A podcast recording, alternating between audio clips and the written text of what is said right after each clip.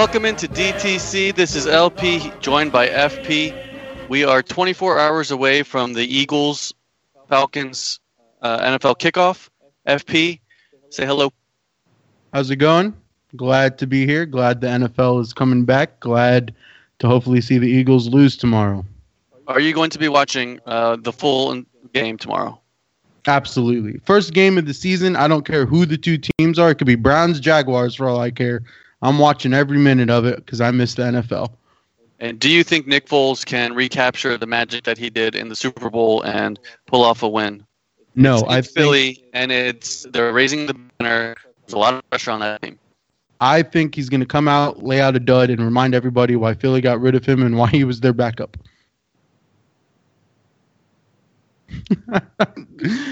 why, why, why would he remind everyone why he, he's their backup? Because he's going to suck. Are you saying that he's going to have a shitty game? Yes. Did you not get that from what I was saying? Moving on, moving on, moving on. The Redskins play the Cardinals.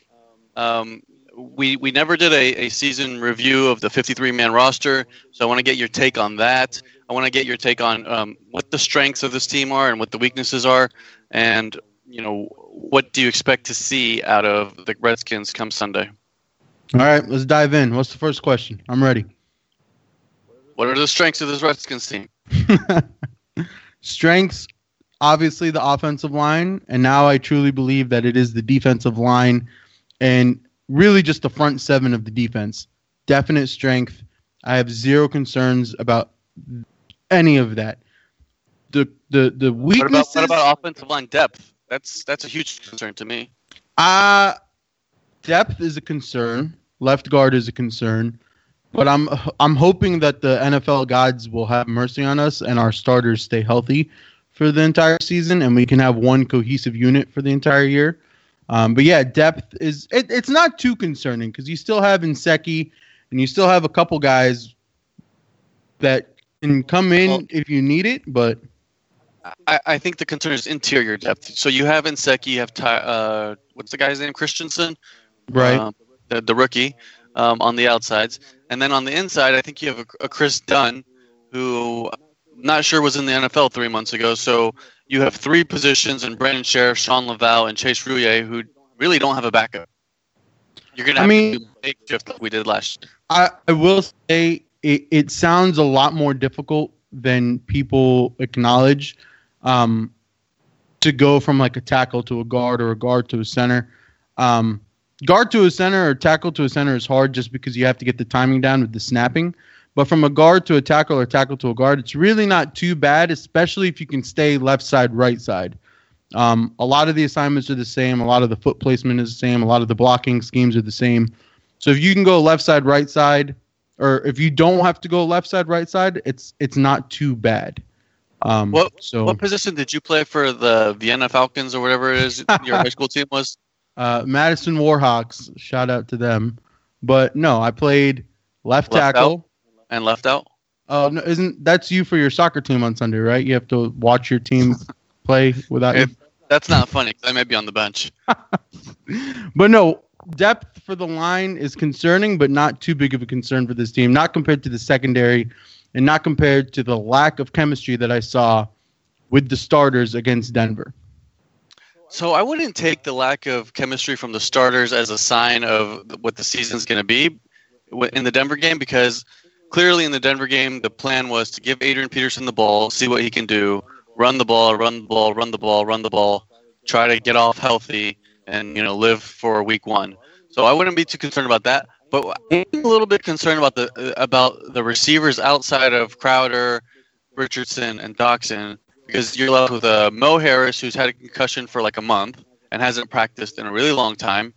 You have a, a Cam Sims who was undrafted out, out of Alabama, and you have a Trey Quinn who was Mr. Irrelevant, last pick in the draft. So essentially, you have two undrafted guys. Mo Harris who's been injured for you know a month, and I don't think Mo Harris was drafted either. So you have a lot of unproven guys behind the three starters. Is so you are you you okay with what you saw in preseason?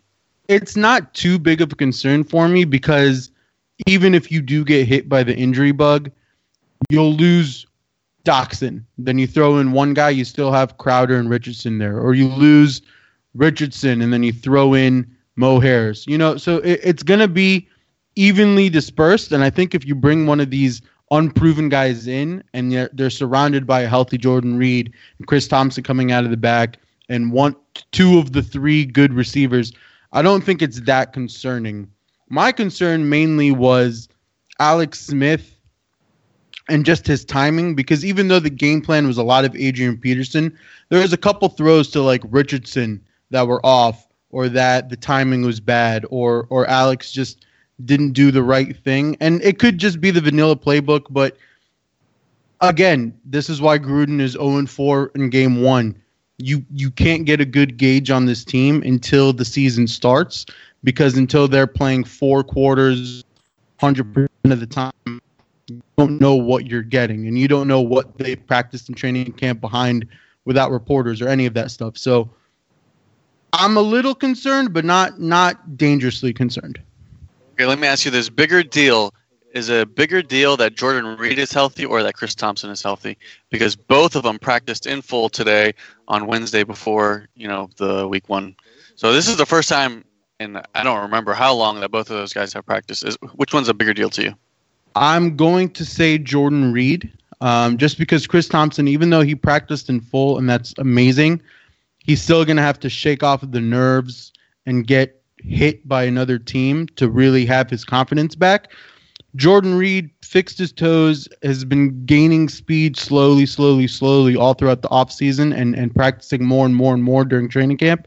So for him to finally be 100% participation a week or, or four days before the game, that's huge because historically, obviously, he's been ready, ready, slight hiccup, and then he's not he's not doing anything. So the fact that we let him go 100% this close to game time, that's a huge, huge, huge plus.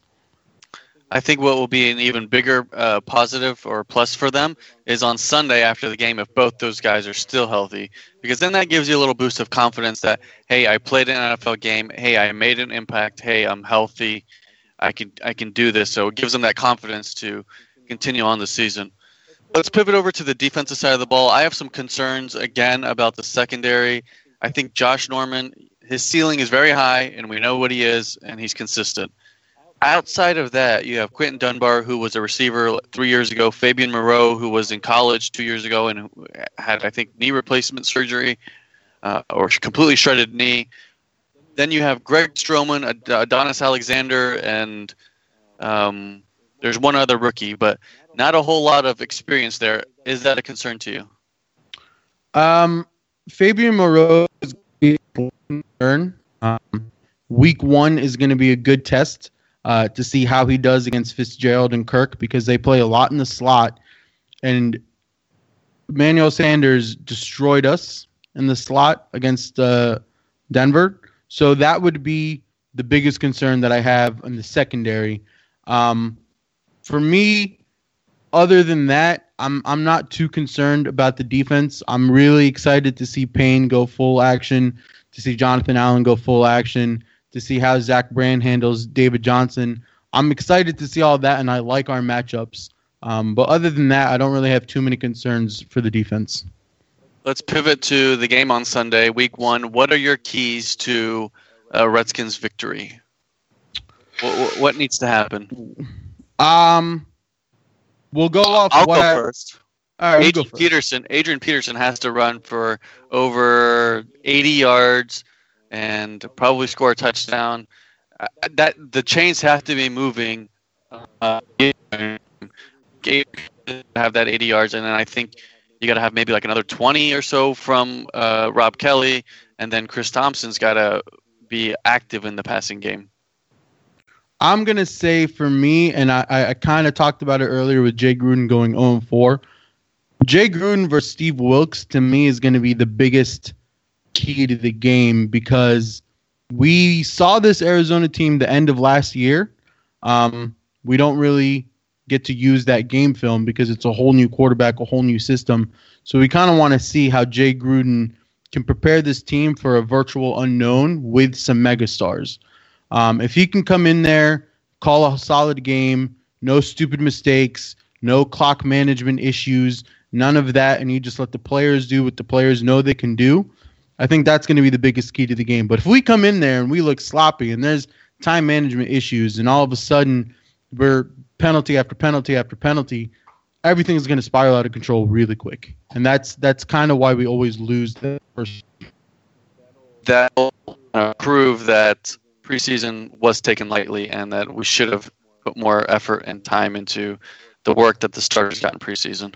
Yeah, because a lot of it, a lot of preseason, I think is stupid, but that that game speed chemistry is what you really need preseason for, and we did almost none of that.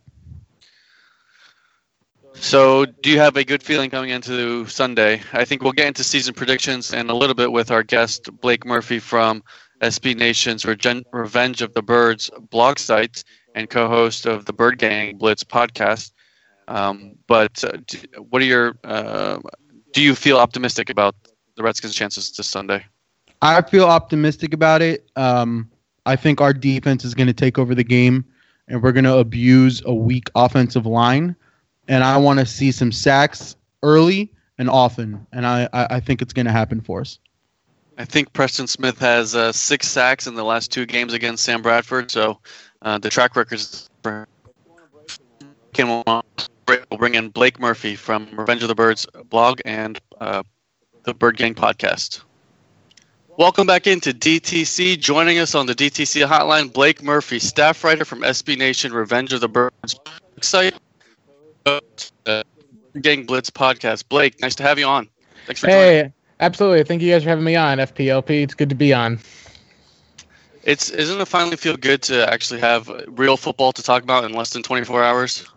Yeah, especially when you consider with how disappointing the last two Cardinal seasons were. Um, maybe it'll be the same, maybe it's not, but it's a new team, new coaching staff. Got a couple of guys back at least. Fitzgerald back for another season, David Johnson back. So a lot of Cardinals fans are just happy to be back in the swing of being able to see this team uh, be able to kind of play in that desert heat again. Yeah, man. Well, you brought it up first, so uh, I'll I'll start with this this question. The balance of power has seemed to shift a little bit. You know, over the past few years, it's been Seahawks one, Cardinals very close second. Cardinals have seemed to, be you know pretty close year after year, except you know the past few years. Um, eh, now it seems to shift a little bit. The Niners have taken a step up. The Rams have taken a, a big step up. Give us your take on the NFC West and you know kind of the balance of power and who's real in the NFC West and, and who isn't. Yeah, at the NFC West for years, it was with Russell Wilson was kind of the quarterback there, and you saw the Niners uh, post Alex Smith at least once they had with Kaepernick, and you know he's the quarterback now for the Redskins. And then you looked at just how the Rams kind of floundered for a few years with Jeff Fisher. Now you take a look in the divisions full of young quarterbacks that are there, with Russell Wilson being kind of obviously the top quarterback there, Garoppolo coming over, and then Jared Goff uh, with his kind of first playoff appearance at the Rams. The Cardinals this year are kind of in a transition year from moving away from one of the older quarterbacks in the NFL from Carson Palmer, retiring last season. And so then you look at Carson Palmer last year, one of the older quarterbacks in the NFL, finally retires along with the head coach Bruce Arians. Cardinals kind of go into an interesting transition year where they still have a lot of these kind of older veterans on their roster that Arians had depended on with your, you know, Corey Peters on the defensive side, Mike Iupati, uh, a, a, run blocking guy, Antoine Bethea. And then you've got a lot of these younger kind of players who they had, whether it's like the younger David Johnson, and kind of having to go through a shift from not really leaving all of the talent, but also having to kind of reassess who are going to be the guys who are going to stick around. So they're in a transition year. Um, they brought in a new defensive-minded head coach, Steve Wilks, kind of as a. I think a lot of it is just the to counter a lot of these offensive minds of Shanahan and Goff, and he's pretty buttoned up at least overall as far as for being a disciplinarian in a lot of ways. But the players have really seemed to responded well to a lot of it, and he's put a huge emphasis on the defense and special teams, which is something that over the last few years Bruce Arians didn't really have as much of, uh, even though the Cardinals were a, a great defensive team. A lot of that was due to their talent. So you're kind of looking at a team that really is trying to find their identity, and the identity that they want to have is really in running the football to try to protect, you know, a fragile quarterback in Sam Bradford, as well as their kind of future rookie that they'll have. So that's going to be kind of the identity this team is looking for is going to be a ground and pound team that's trying to, you know, force turnovers on defense and special teams and then run the football when they're on offense. So, what, what do you see um, the Rams, the Niners, and the Seahawks doing? Yeah, with the Seahawks, they're kind of in the, a similar transition phase, but they still have a you know developed quarterback in Russell Wilson. They're kind of cutting away from a lot of the the old talent that you had at least seen before. With you know you've seen Richard Sherman on a new team, Kam Chancellor retiring. Um, they're kind of kind of having an interesting year where they're trying to you know double down some also on the special teams and bring in a couple of new faces on defense. I think that there's going to be at least some type of a step back you'll see on defense just because of all the pieces and players that they're losing. Um, but the fact that Russell Wilson is still just as dangerous as any quarterback means that they're still going to be a threat. Uh, Niners are in a season where they a lot of people are kind of buying into them as a potential playoff team. Uh, maybe they're a year away. Maybe Garoppolo is able to put them over the edge. But the team that right now seems to be the biggest threat still is the Rams. They've been able to acquire a lot of talent in the offseason. Still have Jared Goff on a rookie quarterback contract. Uh, still have Sean McVay calling the plays back there. They're just trying to kind of bulk up their defense. And so it's going to be a real slobber knocker over the next few years, I think, in the division with all these young quarterbacks. But I think at least for right now, it seems like it's the Rams are the ones who are outdistancing everyone else. And the Cardinals are a team that has to kind of figure figure out what their identities are. They going to be one of those teams who will, you know, be kind of threatening or kind of, you know, in every single game, or are they going to kind of fall behind some of the other teams as they try to figure out this new identity on both offense and defense? So part of that new identity, um, we know about Fitz and we know about DJ. Um, but tell me what you think about uh, Chad Williams and Christian Kirk. Those are two relatively new. Well, one's really new and one's relatively new wide receivers. Uh, what do you think about them? Are they going to really be able to help uh, that passing offense out, or is it still going to be mainly the the Larry Fitzgerald show? Yeah, I think it's still going to ultimately end up being some of the Larry Fitzgerald show. But when you're looking at Sam Bradford and how Mike McCoy schemed the offense, he's made it a very quick, quick release, short passing game, trying to get a lot of yards after catch. That is something that really does favor um, Chad Williams and Christian Kirk is getting it in space. But it's another thing when you're going in with guys who are unproven. Uh, the biggest guy who I think, if you had to take a look at as far as for a threat, would probably be Ricky Seals Jones, a guy who they involved some in the passing game last year, especially against the Jaguars. I believe he had one or two touchdowns. He's going to be the guy while Jermaine Gresham gets healthy, as far as for maybe the third receiving option, just looking for it over the middle. He's really just like a big wide receiver. Um, if he can hold on to the football, there's been a couple of drops he's had. The other guy you want, want to take a look look at is obviously going to be David Johnson in the passing game. This is a guy who you can kind of line up at a wide receiver position as well. He's a mismatch for linebackers. And a guy that they're really high on this year that you don't want to sleep on would be their rookie running back that they got out of the fourth round out of uh, Fordham, of all places, uh, which is going to be Chase Edmonds. They've even had times where because he can line up at any of the wide receiver spots as well, they've had times they've actually split wide where they've had Fitzgerald as one of the wide receivers, and then Edmonds and Johnson as the other wide receivers. And then there's even some plays that you've seen where David Johnson was used as a fullback in the backfield and they handed the ball off to Edmonds. So they really are trying to favor to the talent. They still really didn't have as much separation from a true number two as they would have hoped for. So they're going to be rotating kind of through um, Chad Williams, through Christian Kirk, and even through the veteran J.J. Nelson, who's kind of the deep threat guy who's had some drops issues over the years. It's going to be kind of a feeding whoever's the hot hand, whoever kind of separates. And, you know, it kind of goes what they say if you, with quarterbacks, if you don't have one quarterback on your roster as a starter, you really don't have any. And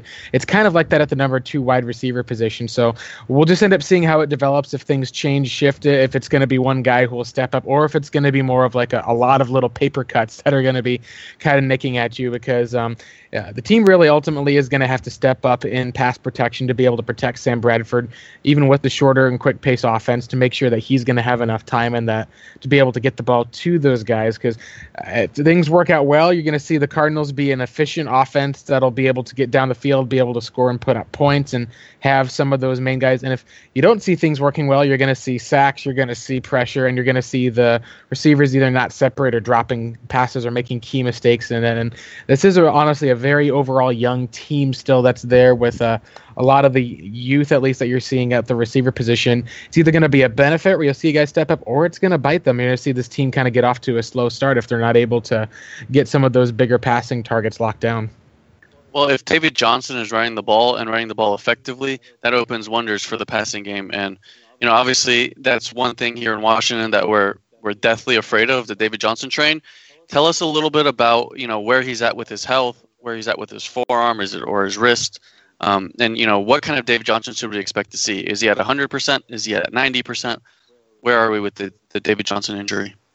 Yeah, David Johnson, you can probably look at about 100%. And there's also an additional motivation where he's playing right now for about $1.9 million. He's still on his rookie contract. He's motivated to kind of go out there and prove that he is one of the best running backs in NFL. He's kind of taking the opposite of the Le'Veon Bell approach. You know, there's some of the news that they had today of Le'Veon Bell holding out. He's kind of taken the opposite approach where he stayed out of some mandatory minicamp for about two or three days and kind of came back, was there for the day of training camp saying, you know what, I'm just going to trust the process, go out there to do my best. And it's been kind of a very team friendly approach, especially as they're looking at this spot of, you know, he's the Cardinals hold his rights for the next three years, but he's going out there wanting to kind of prove and motivate. And he's definitely back to the 2016 David Johnson form. You take a look at some of what he had in the preseason, the first game, I think he averaged about uh, we had about, I think, 14 yards or so per carry. With uh, a healthy Mike Iupati is probably arguably even more important than a healthy David Johnson, just because he was opening up big holes for him to be able to run through as a run blocker. Uh, as far as with Johnson's wrist, uh,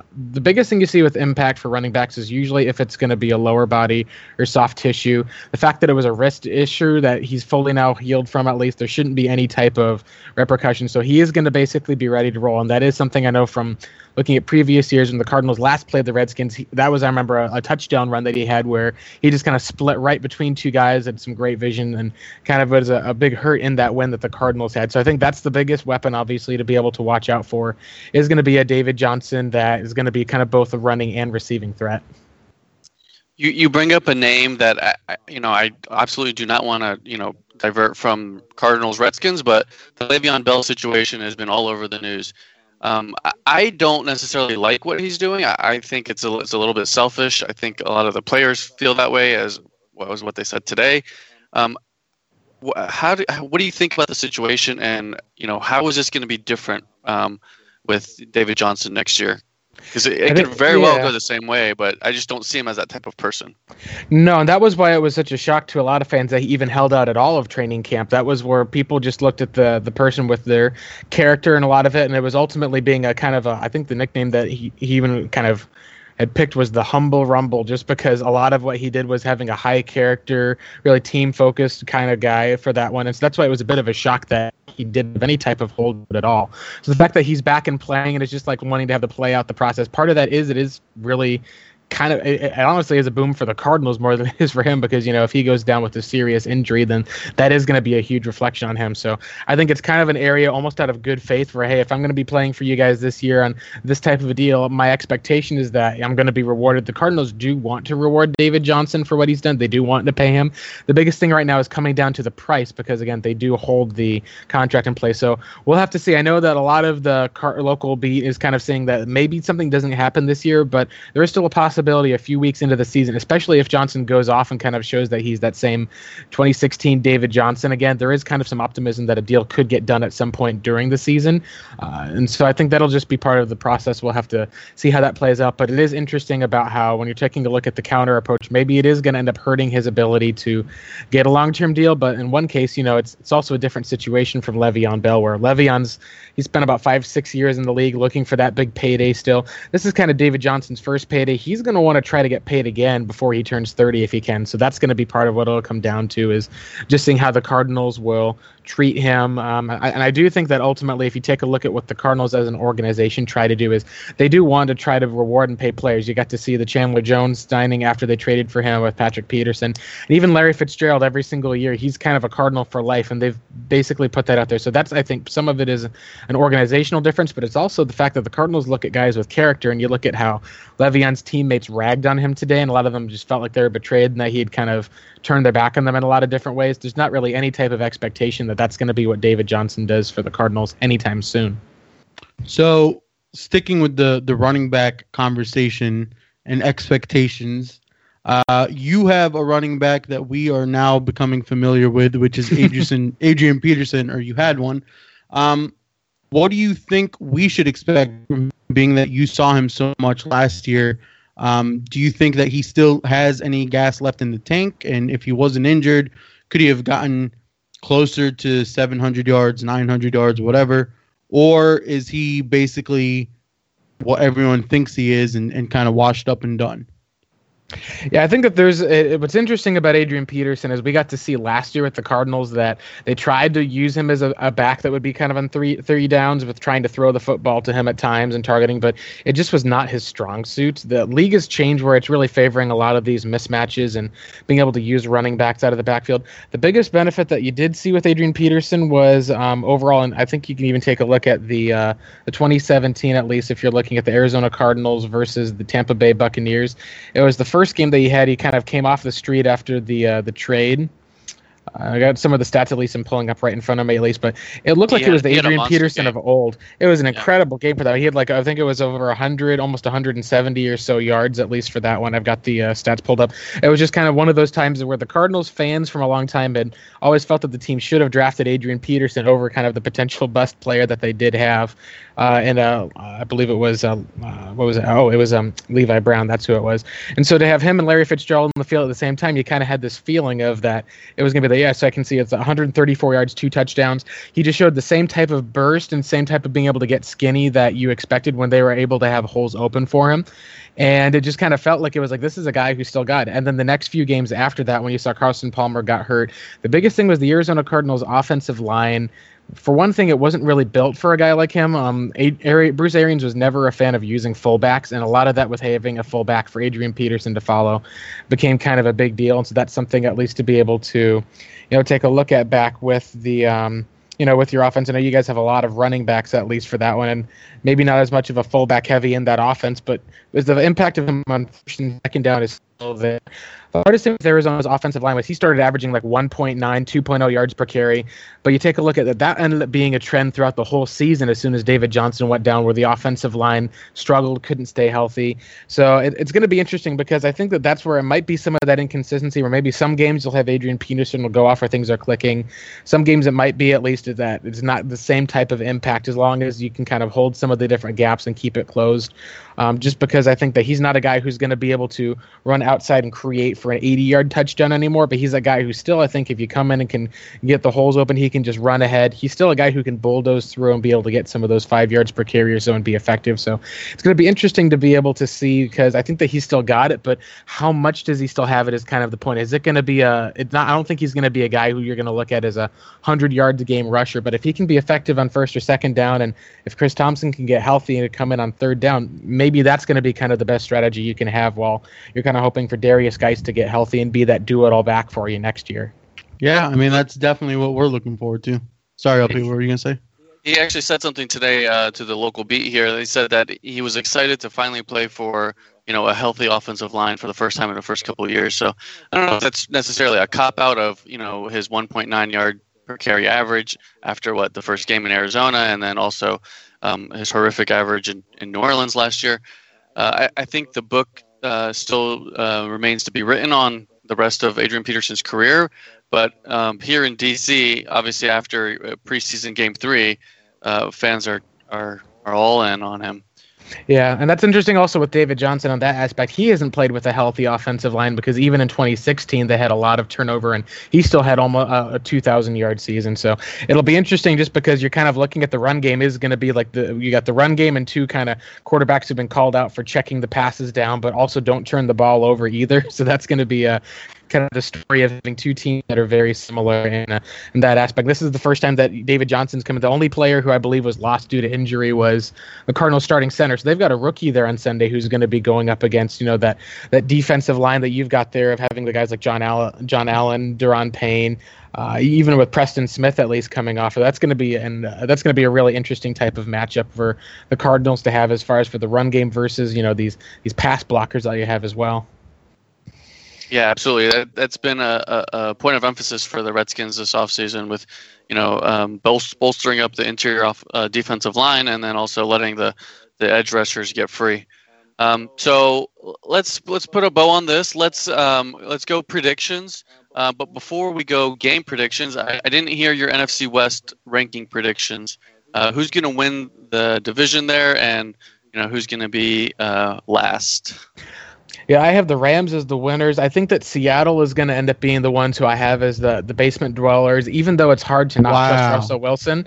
Wow. It's really hard for me to do that one. But I've got them at four because I do think at least that the Cardinals are going to be a better team than a lot of people think. This is a top 10 defense that came in and actually got better and improved. And I think that what's going to happen is that you're going to end up having, even though it's going to be a dink and dunk offense, the Cardinals were ranked 31st and 32nd for like three or four years in a row, where their special teams would lose them games. I think this year that they're going to be able to continue to force turnovers. I think that they'll be able to edge out Seattle, but I don't see them yet as like a 10 or 11 win team. I think that they're still transitioning and there's still enough weaknesses. Maybe if the offensive line starts getting hurt or if Sam Bradford goes out early in the year, it goes down. But I think you're going to end up looking at the Cardinals as kind of the third ranked team. I still believe enough in Garoppolo and the improvements that they've made where I think I have the Niners in second place, but I think it is going to be the Rams division ultimately at 13 and 3 and it's going to be really close between the Cardinals and Seahawks back and forth.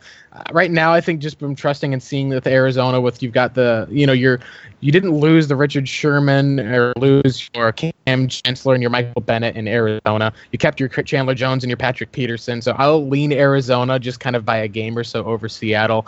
And so I've got the Rams, the Niners, and then the Cardinals and Seahawks would be the rankings that I have. And it's kind of a surprise for that one. But if you're looking at all the talent that Seattle lost at some point, you know you're you're going to have to kind of see a step back at least. At least, and we've seen some of that similarly over the last few years, where as even a guy like Aaron Rodgers in Green Bay, or even taking a look at when um, I was even thinking at least of the uh, Dallas Cowboys, at least for when they were missing guys and lost guys last year, they just took a huge step back, at least from the team they'd been previously. Honestly, I think people are giving the Rams a little bit too much credit because when I when I look at the Rams, I can't help but to think, was it like the 2015 uh, Eagles when they went out and, and got all these big names, got all these you know big signings or whatever. I, I think they're a good team. I think they're they'll probably win the division. Um, but I think you know Sean McVay's in his second year, so he's he's not necessarily a veteran coach. Um, he's definitely a player's coach, and, and, people like him and respect him. But he hasn't really um, hit any adversity yet. So I, I think you know when he get, starts getting people with um, you know attitudes and, and locker room issues and stuff like that, it, will be interesting to see how he can manage that. But Yep. you know I, I definitely don't have them uh, you know going to the Super Bowl.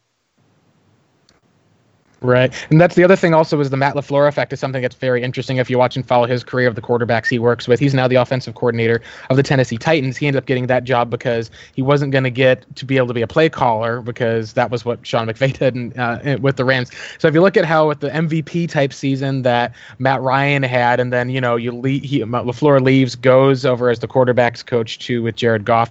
Goff has a turnaround for that one, ends up being almost like a comeback player of the year. Then LaFleur leaves. Now he's with the Titans. Is there going to be any type of regression that we'll see for Jared Goff, similar to how we saw last year at least? And you know he's going to have to develop at some point without having him in the year. So some Cardinals fans can see that there might be some opportunity there, but overall, as far as for the team, you're still looking at Ndamukong Suh and a newly uh, with a new contract in hand, Aaron Donald, and that's going to be very difficult for any team to put out. So I, I agree with you. I think that the division, in some cases, it's going to be a very strong, difficult division to get through. I do think that the top end teams aren't going to be, you know, Super Bowl contenders, but it's still going to be a, a really tough matchup, at least for each of the different teams who are going to have to face the NFC West this year.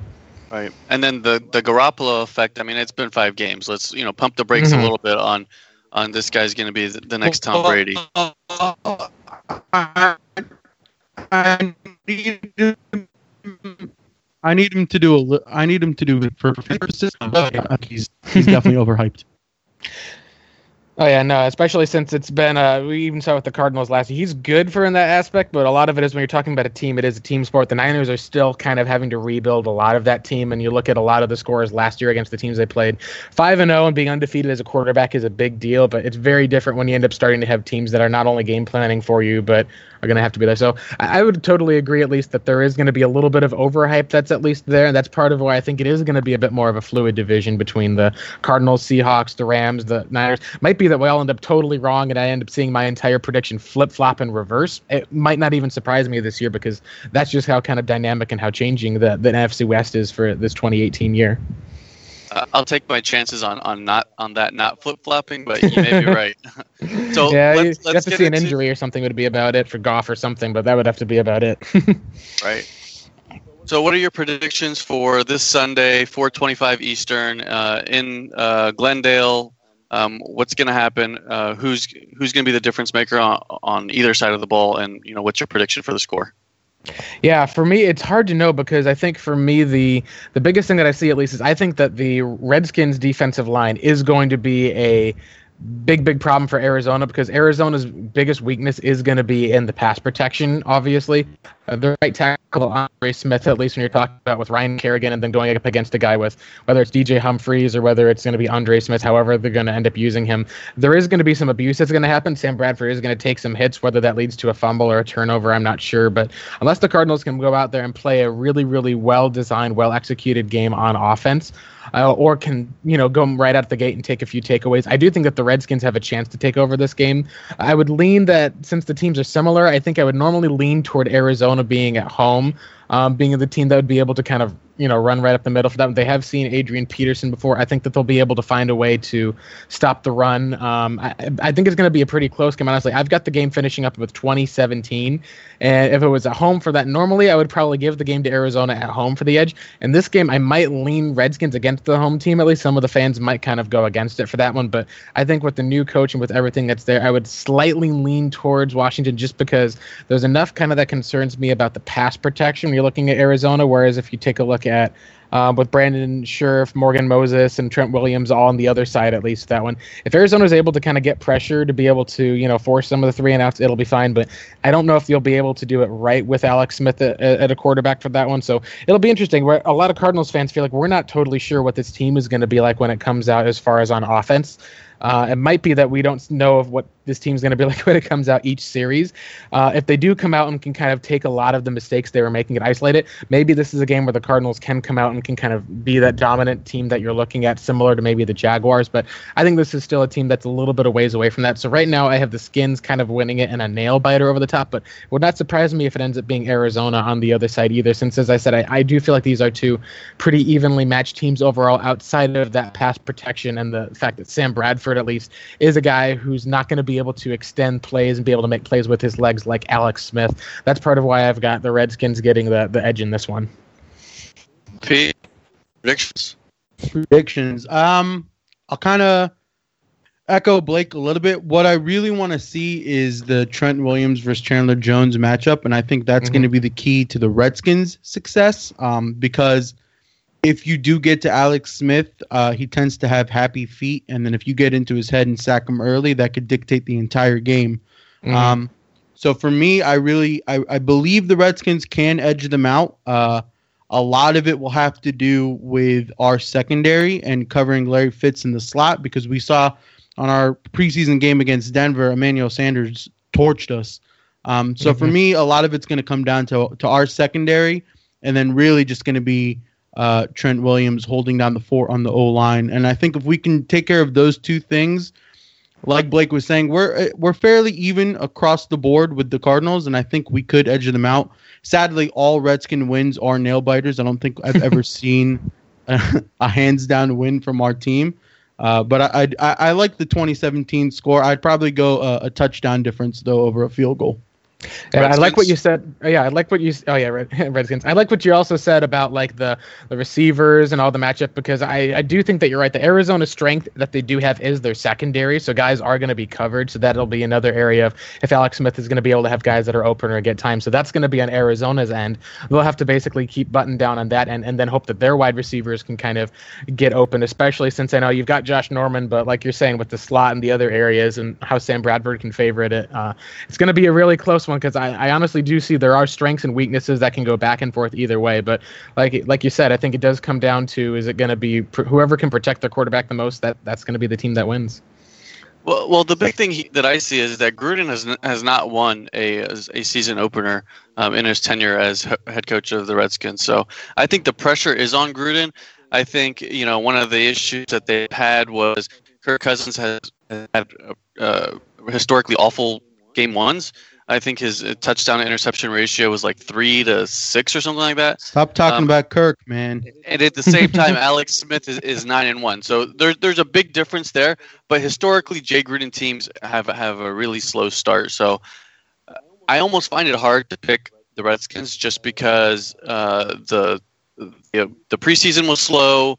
Um, his you know the history shows that the team is slow. Uh, so we'll see, but I think I'm gonna have to go Cardinals 24, Redskins 20.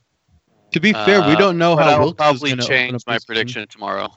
yeah, that that might change. I remember even the last two times, you know, the Cardinals have uh, actually beaten the Redskins. I think, and since but that's also been when Kirk has been the quarterback for that one. There's been times that they've done good against Alex Smith, and there's been times that Alex Smith, you know, has gone off and torched their team. So it'll be interesting to see since this is a matchup that we have not seen since Alex Smith has left the NFC West with a new team with everything like that one, and he hasn't seen this type of defense for that one either. So it's it's going to be fun. I honestly agree with you. It is going to be a close game regardless of that, and that's kind of what makes it at least exciting for a season opener. I think it's not like you're going to be going out and trotting out whether it's two teams like, and I just feel like both teams are awful. It feels like there's a lot to be you know positive about with both of these teams, a lot to be excited for, and a, a lot of matchups to appreciate. Blake, it's been a pleasure pleasure having you on the on the DCC podcast. Where can our listeners find your stuff? Yeah, I'm always down to talk Cardinals. If you follow me on Twitter at Blake Murphy Seven, uh, mostly it's card fans who listen to us on the Bird Gang Blitz, but um, I'll uh, be also writing a couple of fantasy articles at least for this year for Revenge of the Bird. So if you need some fantasy advice or want to know whether you're gonna to play Larry Fitzgerald, I mean David Johnson obviously is going to be a start for you every week. But if you're looking for any other types of other tips or some of the matchups as they play for that, I'll have plenty of that for you through throughout the season. Blake, you shouldn't have said that. I'm gonna hit you up all the time now. I'm hit you up all the time for fantasy advice. Well, there you go. Hey, I think I've got. Uh, I know I've got. Um, I think it was I picked up Chris Thompson late in one of my leagues, and I, I also have. Um, I believe the uh, the slot receiver at least as well. For that, the name just escapes me randomly for now. But I'll- Crowder. Yep, Crowder. I know I got him at least in one of the other parts too. So I'll be uh, hoping that they'll be able to stay healthy and get back into shape at least for all of that as well. LP's rule of thumb is never pick a Redskin or never to pick anybody from the NFC East, and and that's why I'm, I'm not not so good. But thanks again for coming on the pod. Uh, it's been a blast, and uh, maybe we'll catch up after the game. Absolutely. Yeah. Thanks for having me on, guys. Thank you, man.